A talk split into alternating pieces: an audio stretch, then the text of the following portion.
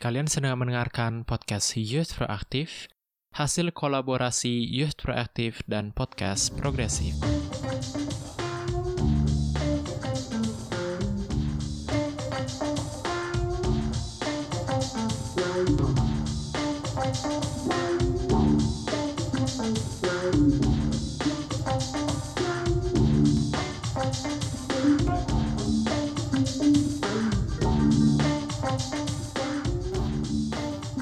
Lagi di segmen podcast Youth Proaktif dari podcast Progres bersama Dimas di sini. Uh, baru tanggal 8 kemarin adalah Hari Aksara Sedunia, memperingati betapa pentingnya melek huruf bagi manusia ya. Peringatan ini sudah dicanangkan UNICEF sejak tahun 1975. Tapi di beberapa daerah di Indonesia, tingkat buta aksara masih dapat ditemukan lalu diperparah dengan minat literasi masyarakat Indonesia kecil sekali. Bahkan dalam ranking dunia, Indonesia juga masih berada di urutan terbawah. Maka dari itu, saya Dimas akan berbincang dengan seseorang yang concern mengenai literasi. Salah satu komunitas giat literasi yang berlokasi di daerah Cepu, Bulora, Jawa Tengah. Komunitas Cepu Baca Buku yang akan diwakilkan oleh Kak Indah. Halo, Kak Indah. Halo. Halo. Halo, halo Dimas. Halo Kak Indah. Jadi ya nih, gimana gimana? Kak Indah mengikuti cepu baca buku ini berarti kakak suka baca buku kan? Iya, dasarnya. Jadi aku salah satu dari beberapa teman-teman yang awal banget uh, memulai cepu baca buku dan memang teman-teman yang pertama gabung itu ya kebetulan yang uh, kita sama-sama suka baca buku dan sama-sama merasa kesulitan untuk menemukan sumber bacaan di Cepu. Karena Cepu tuh kecil banget dim. Kayak cuman kecamatan doang gitu kan dan fasilitas publiknya juga nggak terlalu lengkap. Dan kita nggak punya perpustakaan umum. Jadi karena kita suka baca kita nggak punya sumber buku kita bikin yuk kita bikin komunitas literasi gitu yang salah satunya adalah ngumpulin buku-buku biar bisa dibaca sama orang banyak gitu Dim.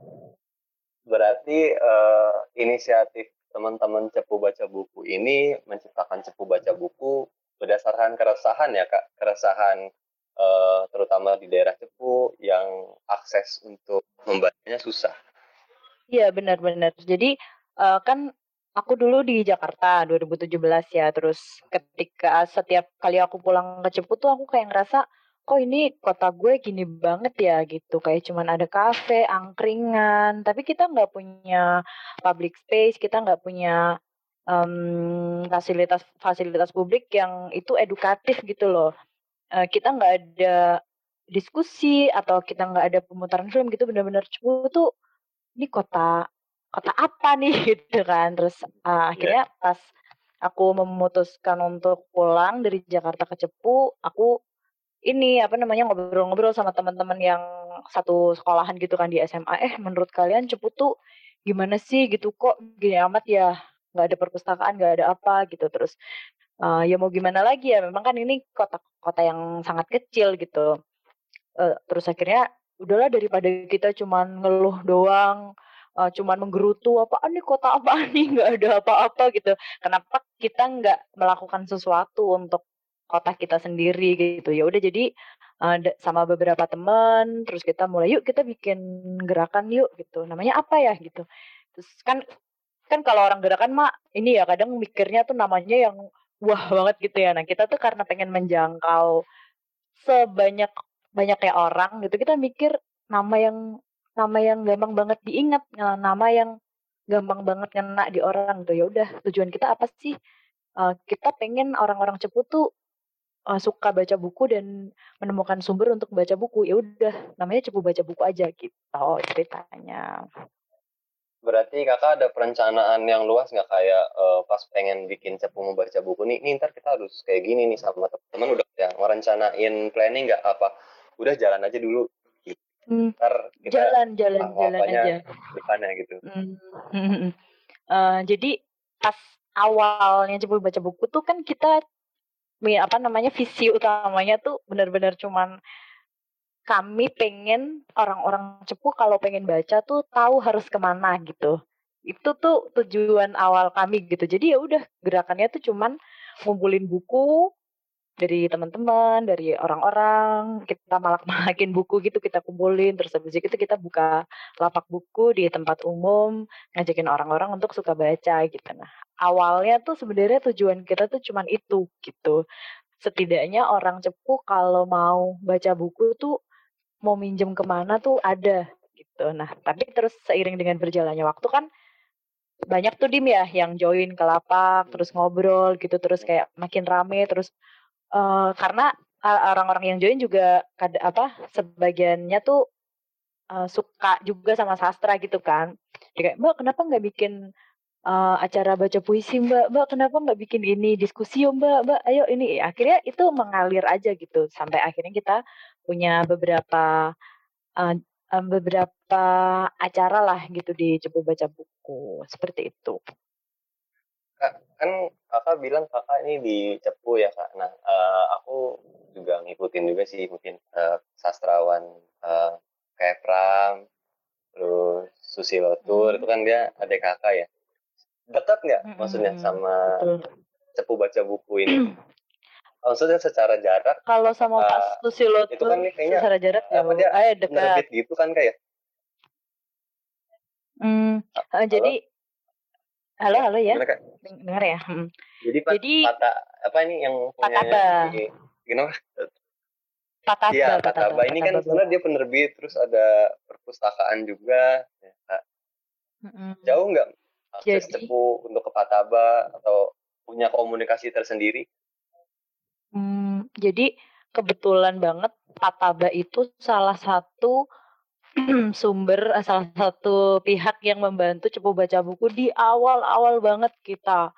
Mulai itu ya kita apa namanya SKSD aja ya kita saya hai gitu kan yang namanya kita anak baru ya di dunia literasi ya di kawasan Blora nih mana sih gitu perpustakaan atau komunitasnya kita ketemulah itu Pataba perpust perpustakaan Pramudia Anantatur Blora kan Pataba terus yaudah kita kontak ternyata Pak Sus sama anaknya Mas Ben itu Bene Santoso itu sangat-sangat suportif sama komunitas-komunitas literasi. Kami tuh dikasih buku satu kardus pergitan kata Bablora gitu. Itu untuk untuk ya untuk ngeramein lapak lah gitu. Jadi bukunya tuh lebih lebih banyak lebih variatif gitu. Dan Pak Susilotur juga salah satu sosok yang cukup nyentrik ya dan punya nama di Blora dan sekitarnya gitu. Jadi kalau dibilang dekat hubungannya Cepu baca buku sama Pataba bisa dibilang cukup dekat kok gitu. Saya berkomunikasi secara apa namanya baik sama Mas Ben itu. Kalau Pak kan ini ya lebih lebih ngikutin aja ya schedule-nya apa gitu yang yang lebih banyak ngehandle kan Mas Mas Ben itu gitu. Komunikasinya Cepu baca buku sama Pataba uh, sangat sangat baik gitu. Eh, saling saling mendukung gitu. Kalau ada acara juga Bas selalu support coba baca buku, dikasih buku, nanti kita akan cantumkan logonya, kita undang Pak Sus, ya seperti itu sih, Bim. Hmm, berarti uh, bahkan Pataba salah satu perpustakaan yang udah mungkin terkenal di daerah Blora bisa membantu Cepu membaca buku ya kak, terutama untuk mendistribusikan buku-buku terbitannya untuk bisa dibaca di komunitas Cepu membaca buku. Betul betul. Dia support Terus, support uh, buku juga support platform. hmm. Tadi juga Kakak bilang, uh, cara membaca buku ini, uh, memfokuskannya pada sastra. Apakah terbatas pada sastra aja atau mungkin bacaan-bacaan lainnya, Kak? Mungkin filsafat atau sejarah begitu? Oh, enggak enggak. Jadi kebetulan orang-orang yang uh, giat di Cepu Baca Buku itu suka sastra, beberapa di antaranya. Cuman uh, buku-bukunya di Cepu Baca Buku itu sangat-sangat variatif, Dim, karena kita mau semua orang tuh bisa pinjem di sini gitu. Jadi uh, justru kalau sebagian besarnya itu mungkin hampir separuhnya ya, itu buku anak-anak buku anak-anak, buku bergambar, komik, Conan, Doraemon, kayak gitu-gitu itu separuh. Jadi kami ada dua rak besar gitu. Satu raknya itu isinya buku anak-anak semua, satu raknya buku orang dewasa. itu pun sangat variatif. Ada sastra, ada novel teen lit biasa, ada filsafat, ada buku motivasi, bahkan kamu cari buku 30 menit mahir belajar Photoshop juga ada di cepu baca buku gitu. Jadi jadi jadi kita berusaha untuk apa namanya merangkul semua orang. Kita mau jadi rumah baca untuk semua orang di sekitar Cepu yang aku pengen baca nih gitu. Religi juga banyak gitu dan itu kami harap kami bisa provide bacaan untuk uh, teman-teman di Cepu gitu. Jadi nggak nggak ada tuh apa namanya kayak kami cuma menerima buku sastra ya, oh nggak. Semuanya kami terima, kami kami buka kembali untuk orang. Kalian butuh apa? Kalau ada silahkan ke sini gitu. Uh, lalu apakah Cepu baca buku uh, menargetkan nggak pas awal mulanya? Menargetkan nih kita harus fokus meningkatkan literasi kalangan anak-anak dulu nih. Enggak kita remaja dulu. Enggak kita uh, yang dewasa dulu. Atau bagaimana kak? Atau kita gelar lapak terus menerima siapa pun yang datang dengan bebas membacanya gitu. Kalau target awal itu sebenarnya kita nggak ada tarik awal banget ya awal banget kita nggak ada kita pokoknya soalnya kita juga nggak punya buku kan kita punyanya buku tuh buku-buku yang kita punya aja gitu jadi hmm. misalkan uh, sebut saja ada 10 relawan gitu itu bukunya satu orang merelakan 20 bukunya gitu ya. Udah kita punya 200 buku itu yang kita gelar. Itu kan sangat-sangat sedikit ya gitu. Jadi kita juga nggak bisa menargetkan pembaca kan. Orang buku kita aja juga cuman itu gitu. Nah tapi seiring perjalanan waktu kita dapat donasi dari sana sini dan sana sini ternyata semakin mengerucut bahwa peminat di Cepu baca buku itu lebih besarnya anak-anak di di sana gitu. Jadi untuk apa namanya remaja itu Uh, mungkin ini terjadi di semua daerah ya, nggak nggak cuma di Cepu, tapi kebanyakan kan kami buka lapak setiap hari Sabtu itu di tempat apa, di hmm. area publik itu kan namanya Taman 0 Kilometer, di setiap hari Sabtu, kalau di hari Minggunya itu di Pujasera gitu kan, di taman edukasi juga gitu. Nah, kalau yang anak-anaknya tuh lihat buku mereka akan mau datang, mereka baca, mereka apa namanya tertarik gitu kan apalagi kalau gambarnya bagus. Tapi kalau udah SMP ke atas, SMP SMA itu mereka akan datang untuk selfie, untuk hmm. selfie atau untuk bikin story. Iya, nih mereka udah punya misi ke situ tuh untuk berkonten. Jadi mereka udah pakai baju yang sangat funky gitu kan, udah udah cantik, udah udah dengan HP yang bagus, terus ya mereka bikin TikTok, mereka live Instagram di situ. Jadi mereka udah punya hal yang mau mereka lakuin di situ gitu. Jadi sangat susah banget untuk coba baca buku masuk ke, ke remaja sih terutama kalau anak-anak tuh mereka main-main aja kan paling lari-larian gitu-gitu. Dan itu itu kita persuasi orang tuanya bu ayo anaknya diajakin baca yuk. Itu ternyata lebih mudah gitu. Jadi makin ke sini kita fokuskannya ke anak-anak. Kita cari donasi pun kayak lebih ke eh, punya buku anak-anak nggak? Punya buku anak-anak nggak? Kalau ditanya coba baca buku? Butuh buku apa nih? Nah kita uh, lebih mintanya ke anak-anak dulu gitu. Jadi kita mm, kita banyakin koleksi untuk anak-anak karena memang ternyata setelah jalan oh anak-anak yang lebih banyak tertarik untuk mampir ke lapak buku kita gitu. Uh, berarti malah menyasarnya lebih ke anak-anak ya kak. Mungkin hmm, anak-anak muda lebih gimana ya udah sudah sulit kali ya. Ini kan mungkin awal dari minat, tertarikan mungkin mereka udah dari kecilnya nggak ada ketertarikan ya untuk membangkitkannya susah. Kalau kakak sendiri Bener, Dim, baca kalau buku, kalau ya gimana? Aku dari kecil dim, ya aku dari kecil aku suka baca. Dari sejak pertama kali membaca tuh apa aja aku baca sampai misalkan beli nasi pecel bungkusnya koran itu koran akan aku baca gitu. Uh, itu jadi dan apa namanya keluargaku bukan keluarga yang berkecukupan untuk bisa membelikan aku banyak buku gitu. Jadi aku dulu anak perpustakaan banget gitu kan. Aku selalu ke perpustakaan untuk untuk mendapatkan akses bacaan gitu. Dan ketika uh, semakin dewasa aku sadar bahwa gimana ini kita balik ya kita tarik keluar soal ranking Indonesia yang minat bacanya tuh rendah banget gitu itu memang bisa apa namanya itu memang masuk akal karena gini dim uh, ibaratnya nih buku nih pizza nih dim ya. Pizza nih katakanlah. Uh, ada riset orang Indonesia tuh nggak suka pizza, nggak doyan pizza, sukanya tuh uh, sas apa sukanya tuh apa ciki gitu ya kan, ciki gitu. Nah, tapi balik lagi gimana orang di desa-desa itu bisa suka pizza kalau di desa tuh nggak ada yang jualan, nggak ada orang yang makan pizza, nggak ada mereka nggak tahu gimana rasanya, gimana bisa suka ya nggak? Kan iya. analoginya kan gitu. Buku pun kayak gitu, dim gitu. Gimana orang bisa suka baca buku kalau mereka nggak ngerti bahwa baca buku tuh asyik gitu. Mereka mau baca, mau beli buku juga pakai duit apa gitu kan orang untuk bayar sekolah, untuk makan aja juga kondisi ekonomi di desa-desa tuh kan nggak terlalu bagus ya Dim ya. Jadi ya. ibaratnya gini gimana kamu bisa menilai bahwa orang-orang di desa itu nggak suka baca, sedangkan mereka nggak punya perpustakaan, ya kan? Kalau udah ada perpustakaan baru dan tidak disentuh, baru itu kita boleh bilang bahwa minat bacanya rendah, ya kan? Itu kan baru fair ya. Nah di situ, hmm. di situ juga yang aku rasain gitu. Aku ngerasa kalau dari dulu tuh aku kesusahan gitu loh, apa dapat akses bacaan tuh aku kesusahan gitu. Aku hmm. apa namanya pengen baca novel tuh kalau aku nggak tahu kamu sekolahnya di Jakarta ya? Hmm. Kamu sekolahnya di iya. Jakarta, mungkin di Jakarta kan ada perpusda dan sebagainya. Kalau di Cepu tuh nggak ada dim gitu.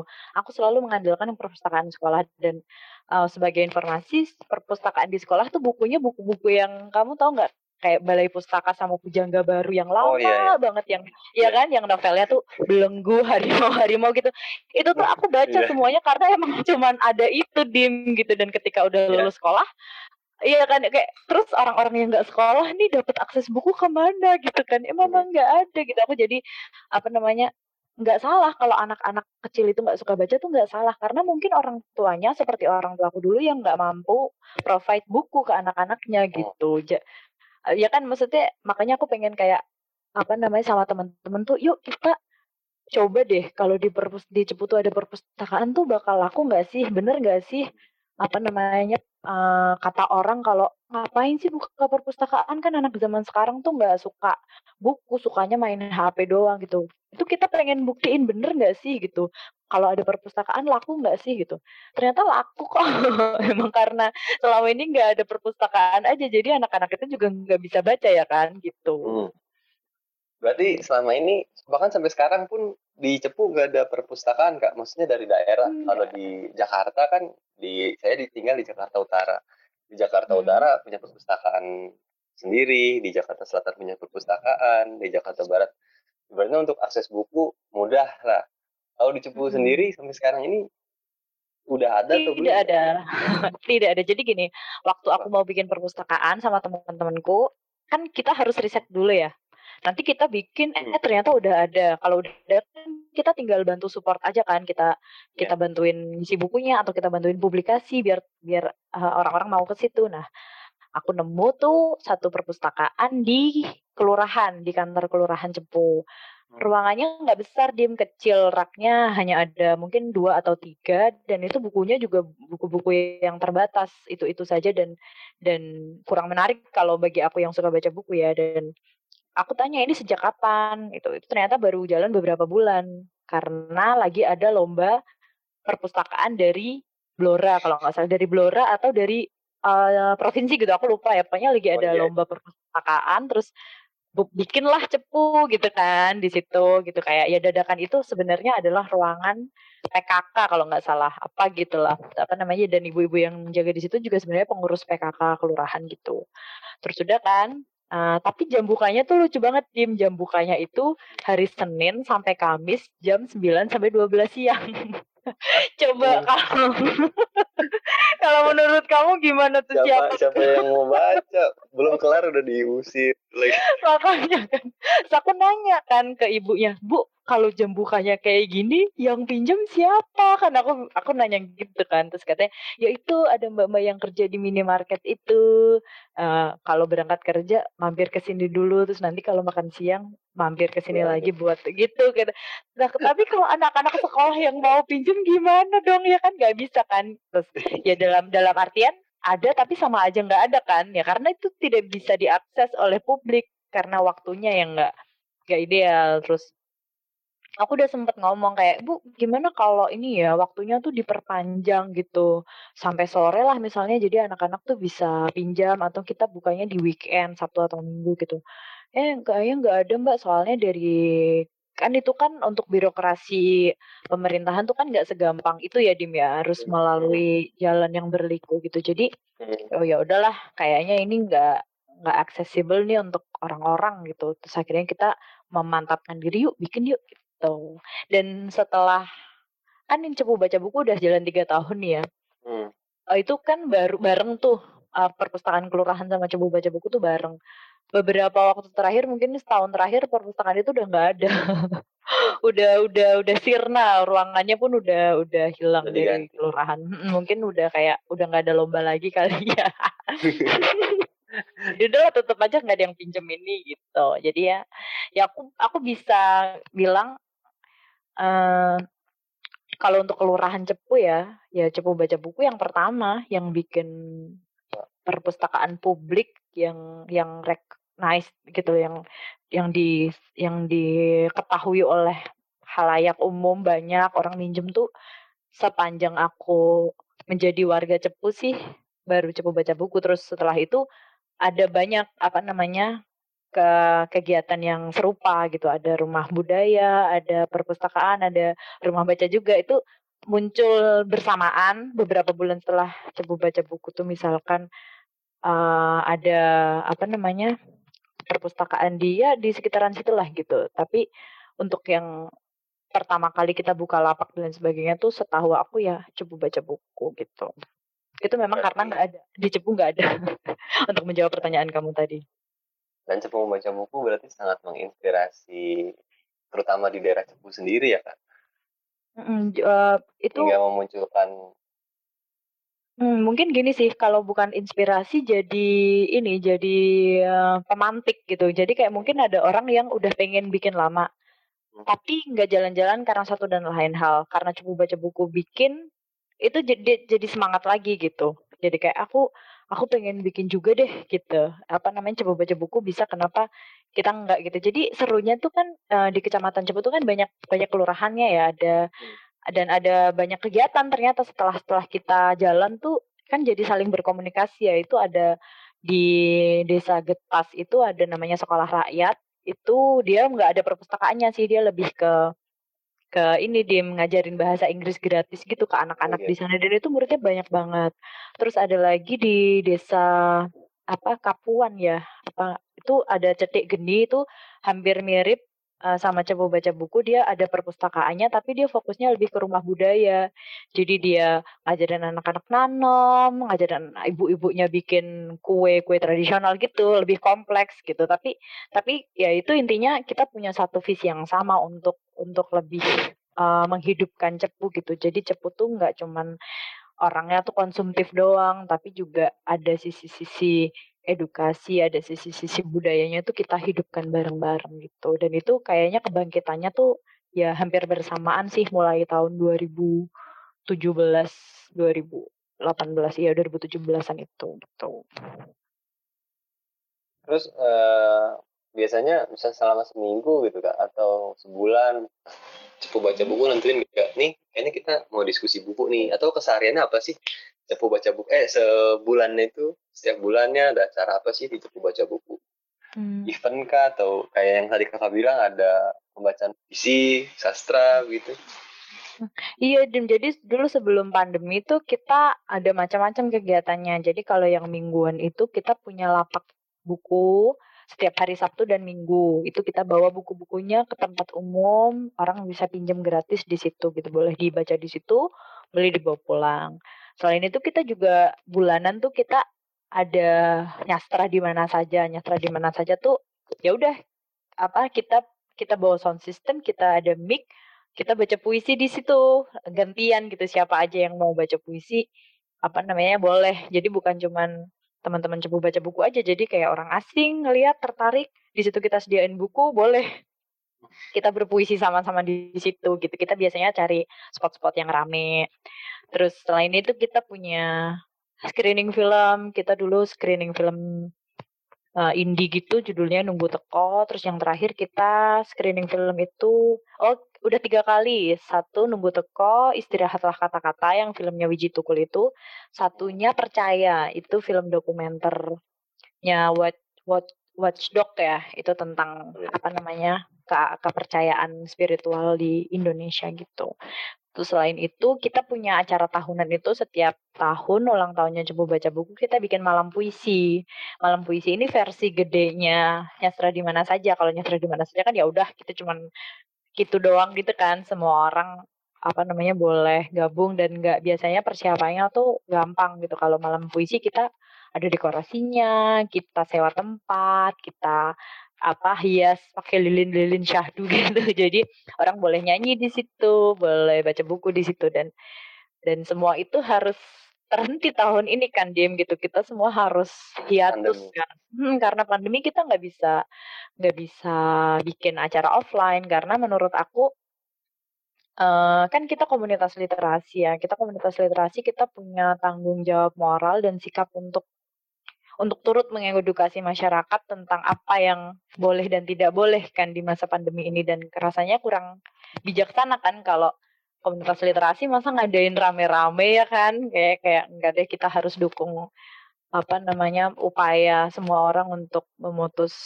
rantai penyebaran COVID. corona. Mm, jadi kita untuk sementara sedih banget sih, sedih banget. Saya kangen banget kan ya Dim kalau udah biasa ada acara gitu terus nggak ada. Tapi ya untuk kebaikan semua orang kita harus stop dulu. Kita pengen bikin acara online sih tapi belum ketemu yang asik apa itu.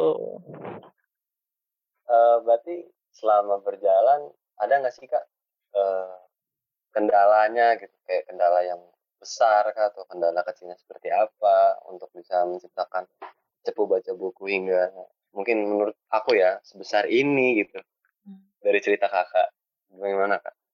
Kendalanya itu yang pertama dulu pengadaan buku ya Dim jelas itu karena kita kan swadaya kan kita kita dari komunitas gitu. Jadi benar-benar ajaib banget sih ini coba baca buku dari buku yang cuman dikit cuman dua kardus gitu. Terus karena mungkin konsisten ya kita tuh setiap Sabtu buka lapak dan orang yang minggu satu cuman lihat minggu kedua mampir nanya-nanya bla bla bla minggu ketiganya datang bawa buku satu kardus kayak gitu-gitu. Jadi dari yang cuman dikit tuh buku sekarang tuh kita kan itu bukunya sementara ditaruh di rumah aku ya karena kita belum punya tempat sendiri. Itu rumah aku sampai apa kamu jalan tuh nabrak buku gitu karena buku-buku udah banyak banget gitu. Apa namanya eh, Jadi toko buku itu ya. jadi kayak toko buku bener jadi ya, kayak gitulah. Jadi pertama sih pengadaan bukunya. Terus eh, sekarang sih udah banyak. Cuman gini kita kita tuh kan cuma bisa menerima ya dim. Kita nggak kita nggak punya dana. Kita nggak kita nggak mengambil sewang sewa kita nggak ngambil narik iuran apa pun dari para pemustaka. Jadi kita memang uh, 100% nirlaba. Jadi kita nggak punya pendapatan untuk belanja buku gitu. Kita paling cari uang kalau mau ada ulang tahun kita cari dana lewat jualan kaos. Tapi kan itu untuk membiayai acara nah untuk pengadaan buku tuh kita nggak nggak ada alokasi ke situ gitu. Jadi sedih kalau misalkan nih lagi rame banget buku ini nih yang dulu dicari banget tuh sebuah seni untuk bersikap bodoh amat itu kan Oh iya, Mark Manson Mark itu kan itu Manson. kan mm, Mark Manson itu kan orang cari-cari banget tuh. Nah coba baca buku tuh kan otomatis orang-orang ke sana kan ke coba baca buku. Mbak ada Mark Manson nggak? Gini-gini.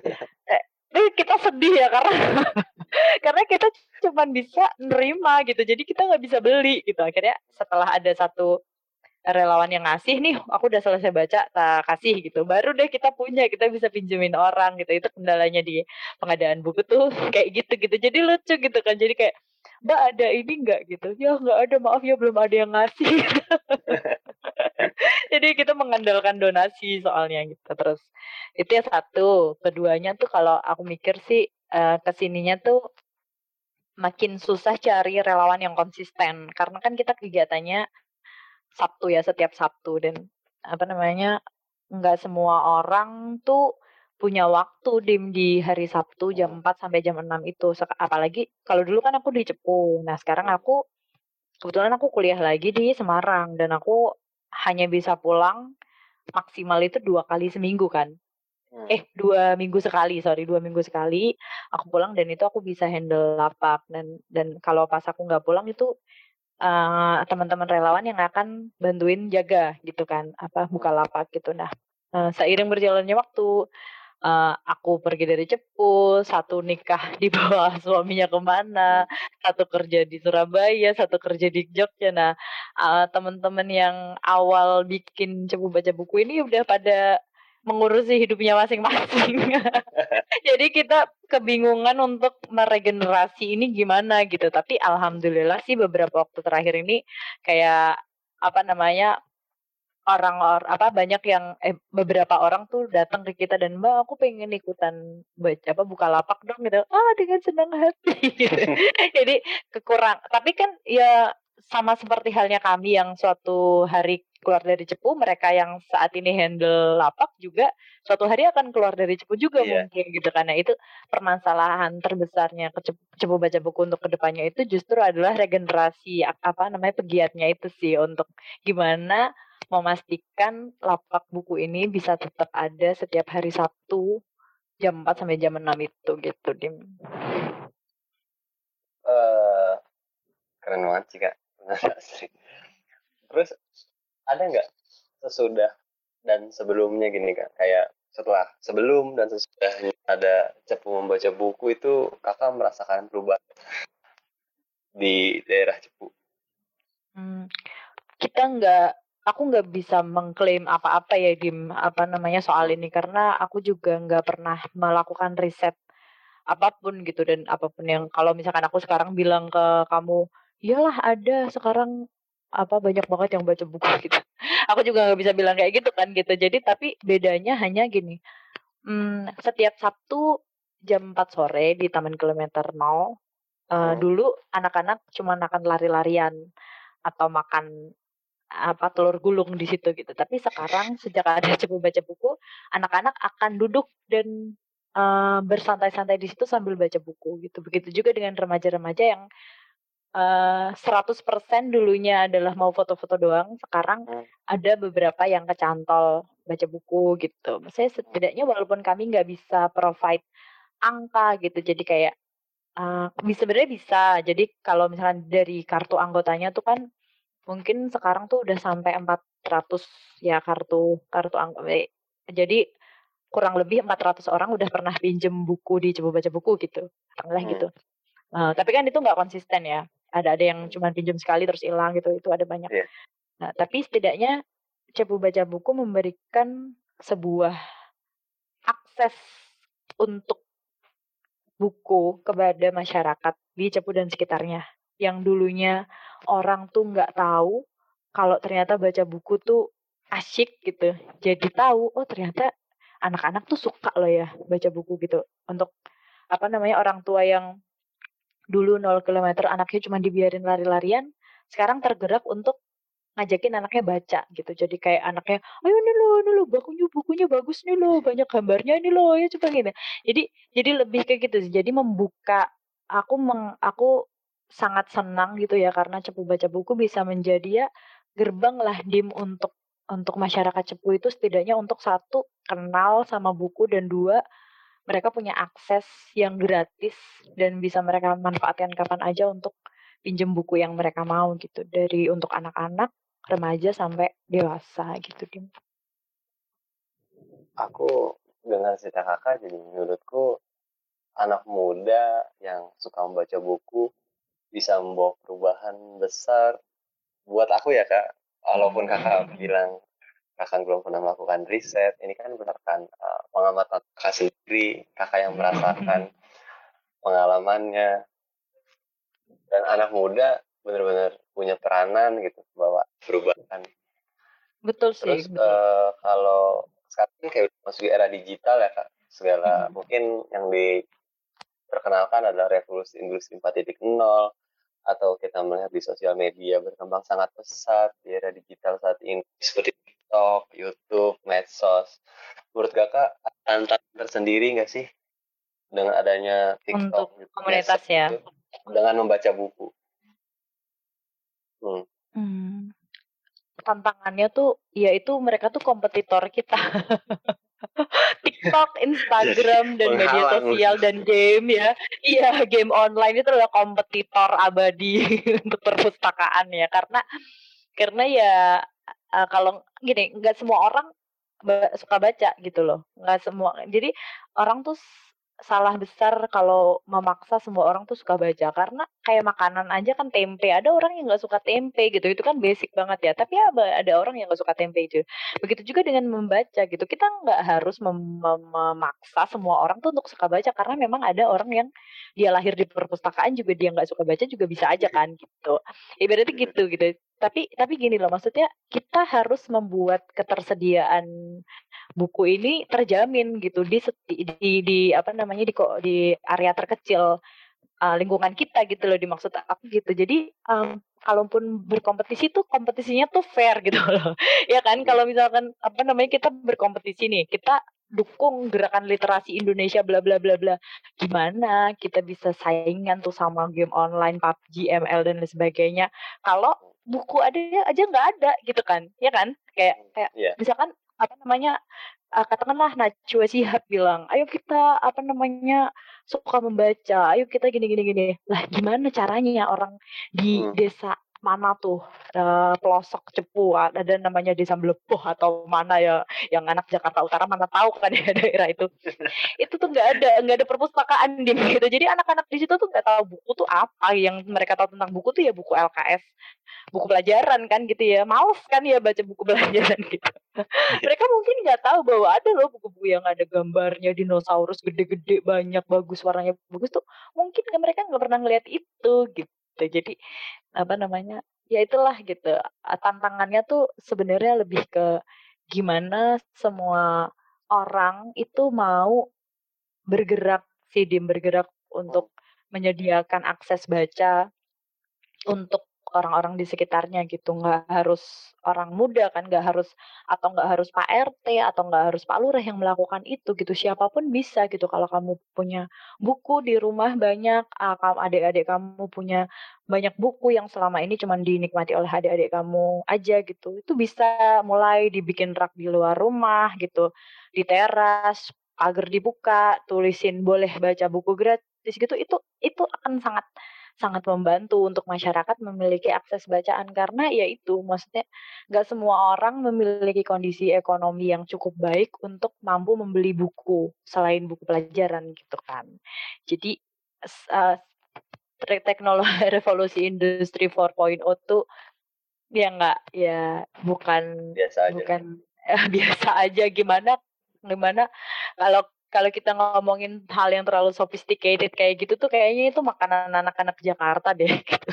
Kita kayak makanan anak-anak Jakarta atau Jogja gitu atau Semarang oke okay lah we, talk about a 4 a 4.0 industry bla bla bla. Tapi kalau sama anak-anak daerah yang hmm, sekolahnya aja reot gitu ngomongin teknologi kayak gimana gitu. Jadi yang ya untuk menghadapi dunia ini kayaknya pertama sih kita kita usahakan lah kita sama-sama membuka akses untuk pengetahuan untuk orang-orang di sekitar kita itu aja sih kayaknya. Kalau dari buku mereka udah pintar nih, mereka punya fondasi pengetahuan yang baik kan, mereka pasti akan ingin tahu, ingin tahu, ingin tahu kan gitu dan itu akan menjadi track yang benar buat mereka untuk untuk belajar lebih lebih advance lagi gitu. Dari baca buku jadi baca internet atau eh, dari apa jadi belajar komputer kayak gitu-gitu kan gitu. Tapi yang pertama ya itulah buka dulu gerbang untuk pengetahuan orang-orang di sekitar kita gitu. Kalau aku sendiri mungkin kayak kakak bilang e, coba kamu uh, sediain aku sendiri baca buku sih kak kayak hmm. aku aku punya nih kemauan kayak uh, uh, lapak baca buku gratis kongres lihat literasi seperti itu tapi aku hmm. ngerasa kayak aku nggak punya kenalan yang sama-sama suka. Kalau kakak kan punya teman-teman yang mm-hmm. punya face apa kayak kesukaan, ketertarikan yang sama ya. Kalau aku malah mm-hmm. di Jakarta yang aku rasain ya aksesnya bisa dari teknologi juga mungkin ya ibu kota tapi paling unggul lah kita nggak mm-hmm. mungkin seperti itu tapi ketertarikannya itu yang sama sekali nggak ada. Bahkan kalau aku buka lemari lemari buku di depan teras rumah luar mungkin yang ngambil aja mau maling mungkin ada. Um, uh, tapi gini dim uh, itu terjadi sama aku sih waktu itu kan uh, uh, ini kebetulan kan karena uh, aku salah satu ini ya apa namanya orang yang awal banget um, punya ide untuk coba baca buku ini. Jadi aku pulang ke Cepu dari Jakarta itu aku juga nggak tahu dia mau ngajakin siapa aku nggak tahu soalnya teman-temanku tuh lebih ke uh, anak nongkrong gitu, anak nongkrong atau anak musik gitu yang yang anak musik kan nggak nggak selalu suka baca kan. Nah, cara yang aku lakukan adalah aku melihat timeline Instagram teman-teman aku yang ada bukunya, upload buku itu aku DM-in.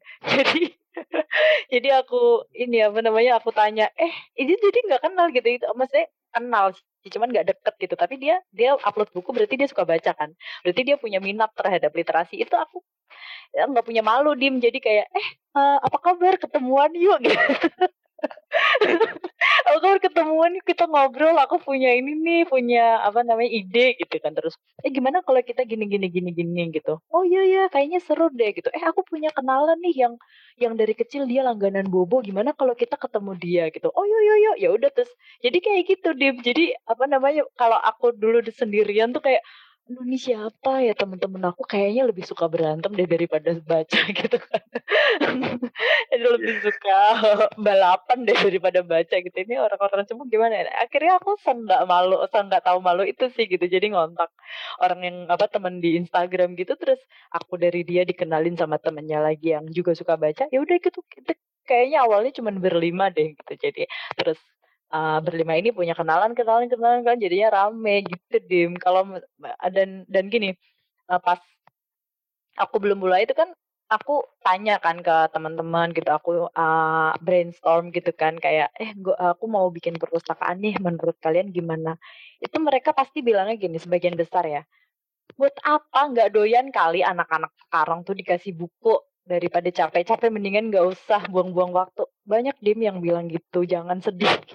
Jangan pernah sedih. Jadi kayak aku kayak aku nggak ah masa sih? Gitu. Makanya itu aku sempat ke delay beberapa bulan gitu loh. Aku nggak jadi apa aku nggak jadi nggak jadi mulai. Karena aku pikir mungkin emang udah telat kali ini udah bukan eranya buku kali. Sekarang emang udah eranya internet kali. Aku sempat sempat jatuh di titik aku nggak jadi mulai gitu. Tapi aku pikir-pikir Hmm, itu kan kata orang gitu, dia juga ngomong nggak ada datanya gitu kan, maksudnya nggak ada nggak ada buktinya juga gitu. Kalau misalkan aku nggak coba, ya uh, aku mana tahu gitu kan, kalau udah coba dan ternyata beneran nggak laku, ya udah, yang penting kan udah coba ya. Tapi kalau belum coba kita udah melakukan, apa, mengambil kesimpulan bahwa orang cepu nggak doyan baca, ya itu kita salah dong, ya kan. Jadi kayak ya udahlah, apa namanya, kita coba dari dua orang jadi tiga orang jadi lima orang sekarang udah alhamdulillah udah belasan sih uh, ini apa pegiatnya coba baca buku gitu. Jadi kalaupun di Jakarta hmm, aku waktu di sana dulu emang belum sempat gabung ke komunitas-komunitas literasi tapi aku punya banyak kenalan orang yang suka baca. Mungkin uh, kamu nggak percaya diri kamu karena kamu belum menemukan aja gitu. Kamu belum saling menemukan orang-orang yang bisa support kamu. Tapi once kamu ketemu partner yang tepat untuk memulai gerakan itu aku yakin kamu pasti akan punya semangat yang lebih sih untuk yuk mulai yuk gitu. Seadanya kita coba gitu. Wah ini kayak apa ya mungkin ini jadi kayak pesan buat teman-teman juga buat aku hmm. pun yang ingin memulai yang mungkin dia sebenarnya punya rasa ingin membangkitkan giat literasi di daerahnya buat mem memulai komunitas giat literasi. Hmm. Jadi jangan percaya kalau kalau kalian mau memulai hal baik terus uh, kalian dibilangin orang ngapain sih buang-buang waktu? Nggak bakalan bla bla bla. Itu kalian jangan percaya dulu gitu. Kalian lakuin aja dulu sebisa kalian. Kalau memang uh, pada akhirnya kalian nggak mendapatkan apa namanya hasil yang positif ya sudah. Yang penting kalian sudah mencoba. Tapi jangan pernah mundur dulu hanya karena omongan orang yang dia kan belum pernah ngejalanin kan gitu. Orang yang ngomong itu kan belum pernah. Kecuali orang yang pernah ngomong itu udah pernah buka lapak buku buka perpustakaan dan nggak laku ya oke okay, gitu. Oh ya ternyata ada yang harus diubah nih caranya gitu. Kita bisa belajar dari kegagalannya. Tapi kalau orang yang ngomong itu orang yang belum pernah terjun juga ya ngapain kita dengerin kan gitu kita mendingan coba dulu lah gitu sendiri berdua bertiga mulai aja gitu